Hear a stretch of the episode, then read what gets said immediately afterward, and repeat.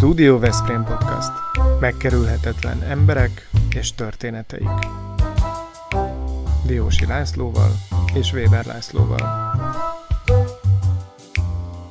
Mi tényleg a valóságról beszélgetünk. Kedves nézőink és hallgatóink, mai vendégünk Zimonyi Máté, aki fotós, képeslapokat, képeket gyűjt, és a Facebookon lévő Veszprém régi képeken nyilvános csoportnak az adminisztrátora, Veszprémi Péter Pál panziót is üzemelteti, szóval elég sok mindennel foglalkozol. De a legfontosabb az, hogy a ti családotok ilyen gyűjtögető életmódot folytat, ami még valahonnan a déd vagy ükapáktól eredeztethető, ha jól gondolom? Üdvözlöm a hallgatókat, és köszönöm, hogy meghívtatok a beszélgetésre. Igen, a anyai ággon az ükapámnak az unokatestvére Sági János már a Balatonnal foglalkozott, és fotózta, gyűjtötte a néprajzi, illetve a történeti anyagot róla úgyhogy már ott elkezdődött valami. Igen. Uh-huh. És aztán ez végig kíséri a, a családot, mert anyukád üvegeket gyűjt, apukád szerszámokat gyűjt, te képeket kezdtél gyűjtögetni. Hol felhalmozzátok valahol ezeket a e, cuccokat valamiféle gyűjteménybe? Hát, hogyha nem lenne a panzió, akkor bajban lennénk, egészen biztosan. Most jelen pillanatban 1500 üvegünk van kiállítva. Körülbelül. Milyen üvegek ezek? Hát a monarchia teljes anyagát, illetve hát francia, illetve más európai, illetve van orosz üvegünk is. Tehát de főleg a monarchia területéről érkező üvegek, amik itt Magyarországon vagy export cikként, azaz importált áruként, vagy helyben készült utólüvegek. Számodra melyik ezek közül a legkülönlegesebb? Le tudod nekünk írni, hogy, hogy mi az a, ebből a hatalmas gyűjteményből? Hát nagyon nehéz, nagyon nehéz kedvencet kiemelni. Nyilván, ami ilyen városképi vonatkozással bír, az nagyon kedves, a képeslapok miatt is. Ugye ezek, a fototechnika megjelent az üvegen is. Ugye, hogy ma is készülnek például ilyen drága nagymamámnak, és akkor abból a nagymama vagy, vagy éppen üdvözlet Zegzárdról, uh-huh. és akkor ezek, hát ezek igen, ilyen kombinációja a képeslapnak, illetve a, az üvegnek, ezek nagyon kedvesek, de számtalan egyéb gyerekjátékoktól, a jó gyereknek címzett kis bögre, nagyon sok minden, nagyon sok minden. Most hát, valaki bemegy a Péter Pál panzióba, akkor ingyen megtekinthet egy kiállítást, ugye? Ha elcsípnek engem, akkor ingyen és bérmentve nagyon szívesen tartok tárlatvezetést is, illetve ami még újdonság, és amiről nem is beszéltem nektek, a, az Árszakra Fesztivál, az idei Árszakra Fesztiválra meghívott minket a Laszkó Dezső Múzeum, Lipicné Karsai Henrietnek külön köszönet ezért, nagyon megörültek, amikor megtudták, hogy ilyen üveganyagunk van, és a, az egyházi szakrális üveganyagunkból készül most egy kiállítás. Uh-huh. Úgyhogy oda is várunk mindenkit. Arról beszéljünk egy kicsit, hogy te magad is fotózol, és ráadásul te az analóg világot tartod magadhoz közelállónak. Ebből a világból, az analóg világból mi az a legrégebbi Veszprémi képeslap vagy kép, amit te ismersz, amiről tudsz? Ez egy, ez egy fontos információ mindenkinek, mert nem tudjuk, hogy melyik a legrégebbi Veszprémi kép, ami elérhető. Hát nyilván ezek részkarcok, ami, ami fototechnikával készült, nem tudom megmondani, megmondom őszintén. Uh-huh. Képeslapból Balog Gyula bácsi gyűjtőtársam szintén Veszprémet gyűjti, talán egy 1897-es képeslappal bír, és ott, ott, hogy mi a pontos dátum, talán augusztus, de lehet, hogy korábbi. Nyilván a feladás dátum az meghatározza, datálja a, a legrégibb képeslapot legalábbis. Nyilván előtte készült több fotó, tehát mhm. városképfotó, Van egy Auer L fotóstól származó fotólapom, kemény hátú fotólapom a Pósa házat ábrázolja. Uh-huh. Tudom, az én gyűjteményemben ez a legrégebbi darab. Uh-huh. De ez nem Auer lipótot Nem, nem, az, azért sem. Az egy más történet. Nem, nem, valószínűleg lipót, de hát amíg a, a keresztneve rövidítve volt, egyelőre nem találtam meg a, a, a teljes nevét a fotó, fotósnak, illetve nagyon kevés fotó maradt fent tőle. Digitalizálva vannak ezek a képeid alapvetően? Hát körülbelül ezer lapom, fotólapom, fotóm, számlám, bőröncímkém, fejléces borítékom, tehát minden, ami címhez, névhez köthető, azt elteszem, tehát ilyen az állomány, ezt folyamatosan részint a csoport felé, részint, hogyha felmerül egy-egy gyűjtőtárs között, hogy keresnek valamit, akkor, akkor megnézem. Illetve többen fordultak már hozzám egy-egy cím kapcsán, de itt, itt szerényen meg kell jegyezni egy-két nevet azért, például Balogh Gyula bácsi, aki gyűjti a várost, több mint 3600 lapja van, nekem olyan ezer, akkor Lőrinci Ferenc, aki elképesztő anyaggal bír és tudással hozzá, tehát nem csak, hogy keresni tudja, de fejben is tud lapozni. Ott van a bőrkötésben neki minden, több mint 150 ezer digitális fotója van, összegyűjtötte a várost. Szóval ők mindannyian Vörös Hajnalka, levéltár, főlevéltáros, aki rengeteget segített és inspirált arra, hogy, hogy folytassam és csináljam mind, mind nagyon nagy tudással bírnak. Én csak szerényen próbálok ebbe részt venni, illetve nagyon lelkesen folytatom az ő munkájukat, illetve segítem, ahol tudom. És mi inspirált arra, hogy kilépjél Veszprémből, mert ha jól tudjuk, akkor nem csak Veszprémi lapjaid vannak, képeid, hanem szerte az országból. Mikor fölhívtalak telefonon, hogy no Máté, akkor jönnél le a műsorba, akkor kicsit beszélgettünk, és mondtam, hogy én Bonyhádon születtem, nem gondoltam volna, hogy bonyhádi képed is van, és pikpak küldtél egy néhány darabot. Szóval akkor ez egy ilyen kiterjesztett gyűjtemény. Igen, ez az a csodás a, a, a, ebben a, a képeslapokban. Ugye nagyon sok réteg jelenik meg a képeslapon keresztül. Első körben ugye a, a korabeli üzenetváltás funkciója, hogy, hogy akár több lapon megjelenik, hogy szép reményű XY-nak küldi az úriember helyben, ugye, hogy nem is Veszprémet hanem helyben címet sem írt, tehát kivitte a postás, anélkül, hogy cím megjelenne a, a képeslapon. Van egy üzeneti értéke, van egy helytörténeti a fotó, fotón keresztül, van egy kultúrtörténeti, szintén az ott megjelenő, a képen megjelenő tárgyak, szekerek, bármiféle mm, korhű, illetve hát korabeli akár tárgy, akár, akár épületrész ezen keresztül, tehát ez, ez, ez volt az első inspiráció, és ahogy elkezdtem gyűjteni a lapokat, rájöttem arra, hogy ez mindenkit kortól, nemtől, vallástól, hittől, politikai beállítottságtól függetlenül visszavisz egy olyan maghoz, aminek így baromira fontos. És akkor ez volt a kapaszkodó, hogy ha nekem, nekem ennyit ad Veszprém, akkor vajon egy Bonyhádinak mit jelent, ha meglátja a gimnáziumát, akár a tízes években, és bizony Érkeznek a panzióba a vendégek, a kötelező adminisztrációkat elvégzem, szkennelem a személyigazolványt, ez nagyon időigényes és unalmas, és ezt az időt kiaknázandó. Honnan érkeztek?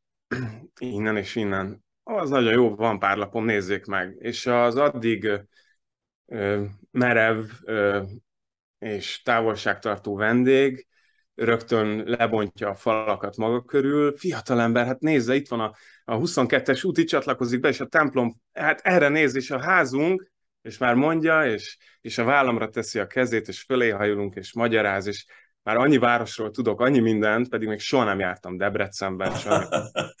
hát rengeteg településen, úgyhogy de ez egy fantasztikus, ez egy fantasztikus dolog, hogy te nem az Intercity-vel utazol, hanem egy időutazó vagy a képeslapokkal, és ez egy nagyon szuper megközelítés. Hát ez volt a cél, illetve hát erre döbbentem rá, hogy, hogy ez, ez, ez micsoda erő és érték. Pláne a mai digitális korban, hogy meg lehet mhm. fogni. Uh-huh. Igen, hát igen, ez... igen. Most, ahogy egy kicsit betekinthettünk a napi munkádba, ez a regisztrációs munka. Én úgy tudom, hogy neked volt majdnem egy éves olyan feladatod, amikor egy magánkönyvtárt kellett katalogizálnod és feltérképezned, és én erről úgy azt képzelem, hogy ez egy ilyen, mint egy, egy ilyen kalandutazás, vagy egy kalandregény, amit az ember így kinyit, és hogy találtál-e benne titkokat, vagy kincseket. Erről lehet beszélni?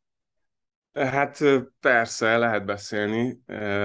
Ez neveket nem mondanék, hiszen nyilván, nyilván. Teljesen, ez egy több, több meccínásból álló csoport anyagát tette ki. Én főleg a könyvanyaggal foglalkoztam, és hát egyik a másik után egy-egy csoda volt gyakorlatilag. Hátfájást és rengeteg érdekességet kaptam ebben a fél évben, mert aztán sajnos a, a, egy applikációfejlesztésen dolgoztak, és azt akarták kombinálni egy ilyen, egy ilyen régiség és, és ritkaságokról szóló csere és eladás bőrzét akartak létrehozni. Na hát átfutottak ezen a jó pár ezer könyv, uh-huh. és rengeteg érdekesség persze. Makkáról dedikációtól a Radnotig gyakorlatilag minden uh-huh. szép érdekes dolog megfordult a kezemben.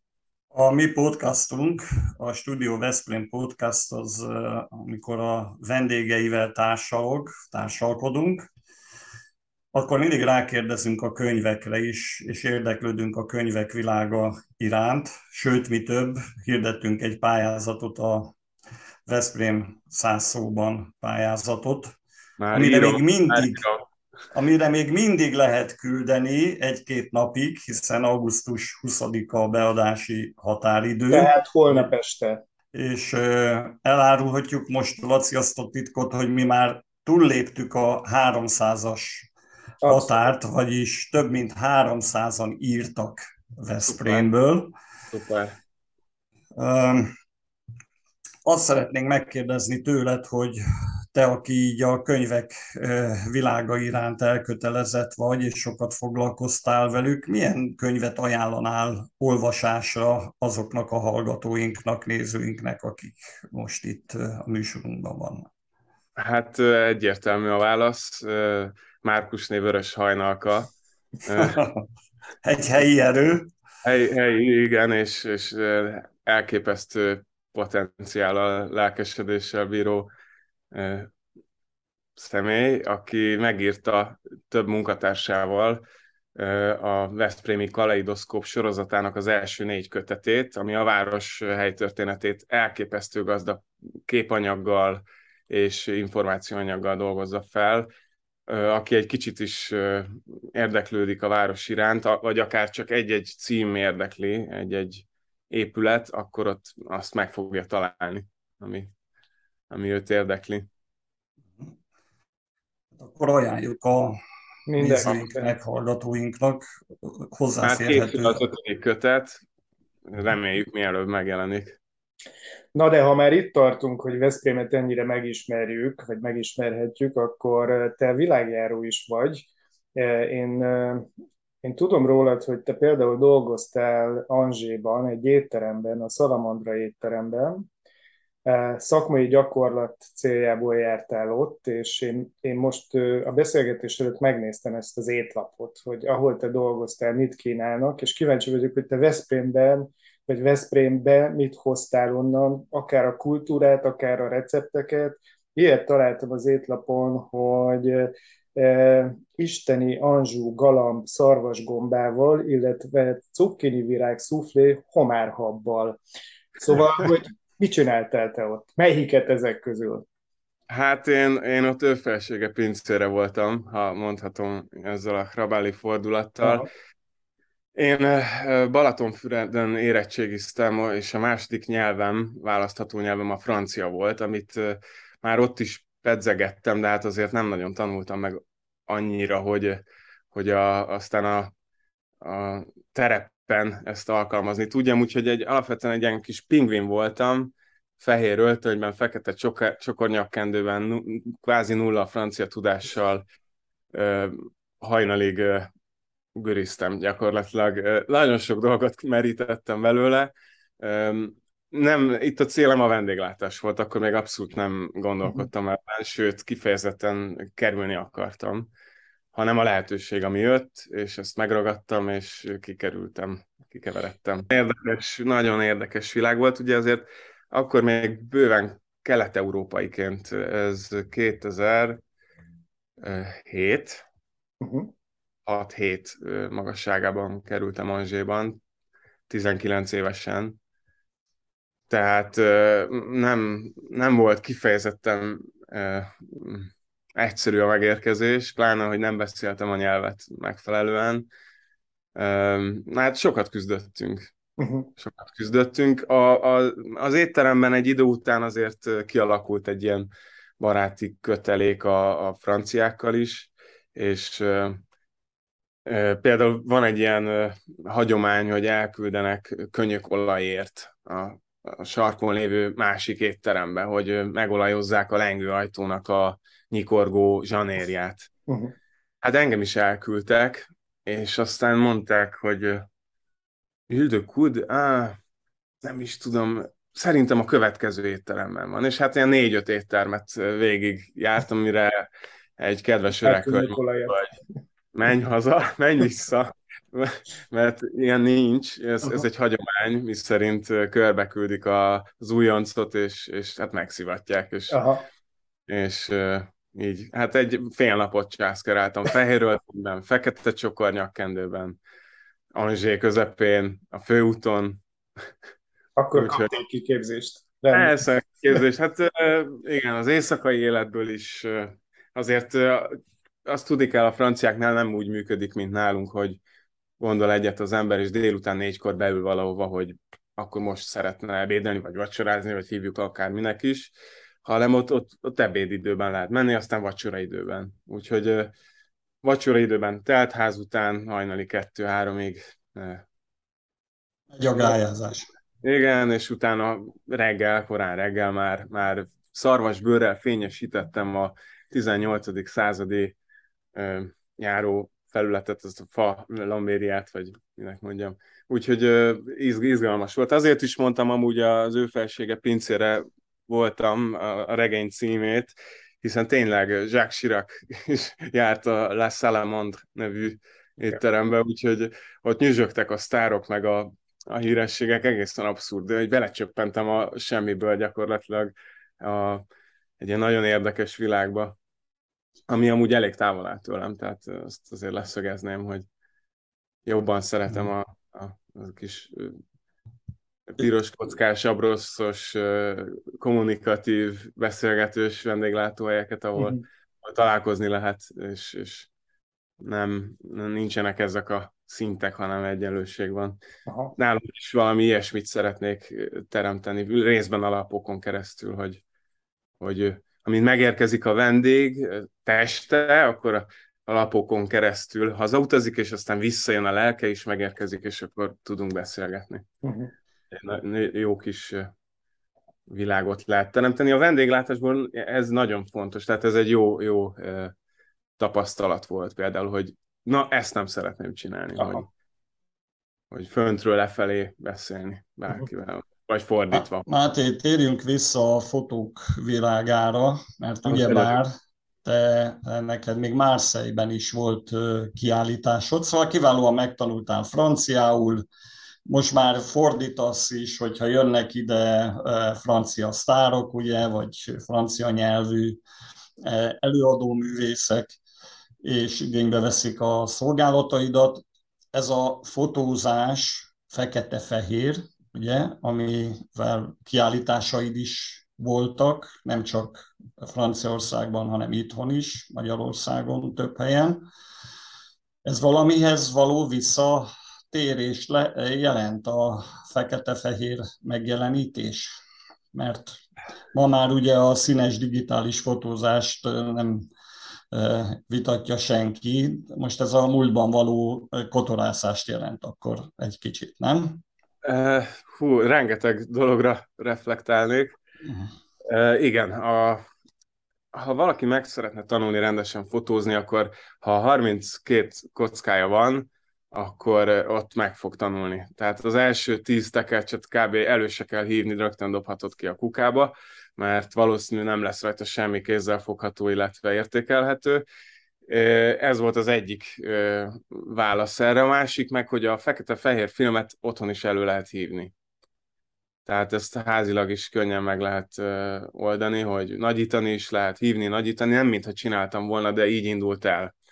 Tehát, és akkor hát nagyon érdekelt. Unokatestvéremmel, Csemiszki Péterrel volt szerencsém a Nemzeti Múzeumban dolgozni, aki rendkívül fogékony és nyitott az esztétikára, esztétikán is végzett a képre és a fotóra, a festményre. Ő, ő nagyon sokat emelt, segített, hogy, hogy ezt a világot megismerjem, és elindultam ezen az úton, elkezdtem fotózni először az egyetemen, és akkor, ahogy jött ez a franciaországi út, akkor döntöttem el, hogy jó, akkor legyen egy Jasika TL Super, kiválasztottam a gépet, és Jessica, zárójelben ugye ez, mint a hajóknak kell egy női név a fényképezőgépeknek is, Jessica-mmal végigjártuk az egy év alatt a, hát az egész régiót, tehát nem is marseille hanem a Paka, a magyarul csak egy pacának nevezett, általam nevezett területet, és hát ez egy hatalmas ilyen kulturális szakadékokkal bíró vidék. Ugye Aix-en-Provence, a, a, a sztárok világa és a, a márszei banliők, a, a, a mindenki által veszélyesnek ítélt Márszei találkozása. Erről szól amúgy a, a kiállítás, amit Márszei után készítettem, tehát Márszeiben nem volt kiállításom, a francia intézetbe hívtak meg az anyaggal, és akkor az Allianzokba, a, a vidéki francia intézetekbe került kiállításra ez a fotósor, 40 fotóból áll. Most itthon van Veszprémben, terveim vannak vele, részben írás és a fotó keveréke. Szóval ez volt a, meg hát a nagyok, a nagy fotósaink, akik inspiráltak, és, és akiket mi imeltem is szándékosan, tehát Kertész, Brassai, Erzsi Landau, mind, mind elképesztő hatást gyakoroltak rám a, a, az, a, ugye a magyar fotós elképesztő magyar fotósaink munkája, róluk írtam a szakdolgozatomat is. Tehát... Te mondd csak, ha mert itt a Laci a színessel letette össze a, a fekete-fehér fotózást, hogy ennek a kifejező erejéről mit gondolunk, mit kell, hogy gondoljunk színek nélkül is, tud ez akkor át szólni, mint egy fantasztikus, mondjuk a National Geographic címlap fotóira, ha gondol az ember, azok átütő erejűek. Fekete-fehérben tudjuk ezt, ezt az élményt? Fordít, fordítva mondanám, inkább nagyon nehéz színessel, mert ezért van egy dokument, meditatív célja a képkészítésnek, és egy művészi. Tehát a, nyilván a művészi szálon elindulva nagyon nehéz a, a színessel úgy dolgozni, hogy az jól működjön, illetve hát sokkal könnyebb fekete-fehérrel. Tehát uh-huh. Nekem meg egyértelmű volt már csak az említett nagy fotósok miatt is, hogy én is fekete-fehérrel, és akkor az ő, lencséjükön keresztül. Szerintem könnyebb a fekete-fehérrel dolgozni, már ha a, ez a művészi cél, cél vagy. Igen, igen.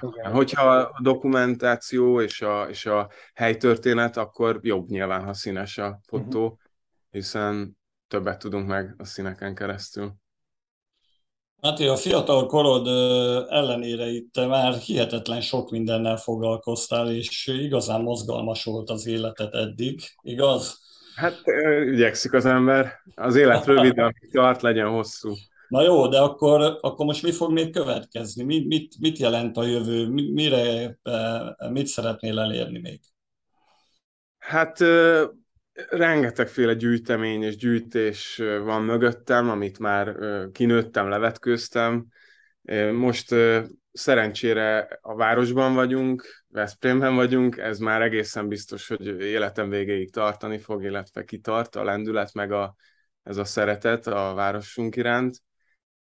Illetve azért hát van több ambíció, amit az én feleségem vett rá újra, hogy, hogy írjak, és, és neki, neki jó is működik. Levette a súlyt a vállamról, hogy ez, ez, ez aztán hatnia kell őt, az én legkedvesebb közönségem, úgyhogy verselek, és, és több verset. Hát verseket is írsz. Igen, igen, ez, ez, ez, ez még igen erős, amit így, így elmondanék, igen, ez, ez biztos, hogy ez is tartani fog, aztán nekem a Rita elég, Szigeti igen. És ja. még annyit azért itt a műsor vége fele árulj el nekünk, hogy te egy világbajnokságon egész komoly eh, helyezést értél el, vagy pozíciót, talán egy elődöntőig jutottál? Hát ez egy középmezőnyben estünk ki. Marseille-ben van egy amatőr világbajnokság, Petank, ez a bullnak, illetve minek nevezett még magyarul, hogy hívják? A petankot. Petankot tudjuk, ismerjük. Ja, hát csak sokan nem ismerik. Ugye a napóleoni ágyú golyókig vezetik vissza a történetét, hogy az unatkozó katonák Amúgy a pied tanké, azaz a nyugodt lábak kifejezésből származik, tehát a, a, a, a vasgolyók dobálását minden nap munka után Marseille-ben mit csinál az ember? Pastis tiszik és, és betankozik. Mit iszik? Ezt mond még egyszer. Pastis. Az, az micsoda? Hát ez az ánizs párlatoknak az egyik családja, a, Aha. közel áll a, a betiltott és, és Abszint? A mítikus, igen, mítikus hátteret szinthoz, az is ezt a az ánizsos vonalat képezi. Na hát petankoztam, igen. Uh-huh. Igen, igen, minden nap. És akkor így, így poentőr voltam, ami a két, két hm, van egy dobó, egy tirőr, aki, aki a vasgolyót üti, a másik, aki behelyezi a kis kosoné, azaz a kis disznó mellé a vasgolyót. Én voltam az, aki pontosan, precízen berakja a kicsi mellé a nagyot. Hát köszönjük Igen. szépen ezt a kalandozást a napoleoni világba és a petank rejtelmeibe. Nagyszerű, köszönjük. Te legálisan élsz együtt három nővel. Úgy. Hát úgy, hogy a párod is veletek van, és ez a szerelem, ez, ez egy teljesen normális állapot. Hogy is van ez? Hát igen, a bugyi, bugyi, bugyi, bugyi, boxer alsó, így nehéz reggel választani. Néha bugyiban megyek dolgozni, a sötétben kell felöltözni. Hát feleségem egypetű viker, és hát a genetika úgy hozta, hogy ez nem harmadíziglen, vagy hetedíziglen, hanem íziglen. Rögtön egypetű vikreket hozott nekünk másod, második terhességre, és így ikrek lettek a az első lányunk Zimonyi Minka, és aztán következett Zimonyi Emma és Zimonyi Sára, akik gyakorlatilag a, a sok izgalom mellett a legnagyobb izgalom az életünkben, és hát igyekszem nekik átadni mindent. Egyelőre csak tépik a képeslapot, úgyhogy az NDK-s lapokat kapják játszani. Bocsánat. Nem, de, de azért érzékenyítem őket, ahol csak tudom. És a mink, minka az honnan származó név, mert ezt még nem is hallottam, bár lehet, hogy kellett volna. Hát szimbolista költőnünk, a 19. Uh. század közepén született Szóbel Minka. Szóbel Bélához nincs köze. Majd száz évig élt, és, és ez a, a Minka név nekem amúgy olyan finn hangzás volt. Én, én a, az egyetemen egy barátom ismertetett meg vele, de Rita is rögtön rábólintott, úgyhogy így, így mm. lett minka, minka. Éljenek a nők. Vivát. Most egy olyan személlyel beszélgettünk, ahol a, az örökség, ugye a múlt, az irodalom, a kultúrtörténet, a helytörténet, minden együtt jelenik meg egy e, személy által, és Gondolom, hogy hoz még hasonló izgalmakat a, a jövő is. Kívánjuk neked, hogy ez a gyűjtés és ez a fajta lokál patriotizmus ez erősödjék még a jövőben is. Kedves nézőink és hallgatóink, a Studio Veszprém podcastot támogatók, a Royal Kert, a Targonca Trade, a Nelson Biztosítási Alkus ZRT, a Vitakin Kft., az Asix Intersolar, a Nyugalom, az Unilever Algida, a Westlife Sofia Magánklinika, a Ringauto, a Bramag BMI, a Kuti és Fia Kft., a Tornai Pincészet és a Hesters Life. Köszönjük nekik, hogy segítenek bennünket olyan személyekkel, megkerülhetetlen személyekkel való beszélgetésben, mint amilyen a Zimonyi Máté vendégünk volt. Köszönjük szépen, Máté! Szervusz. Köszönöm a meghívást és a beszélgetést! Sok Sziasztok. sikert a versekhez, és a múzsádat üdvözöljük. Szia! Köszönöm! Ez a Studio Veszprém műsora volt. Hallgasson ránk minden pénteken!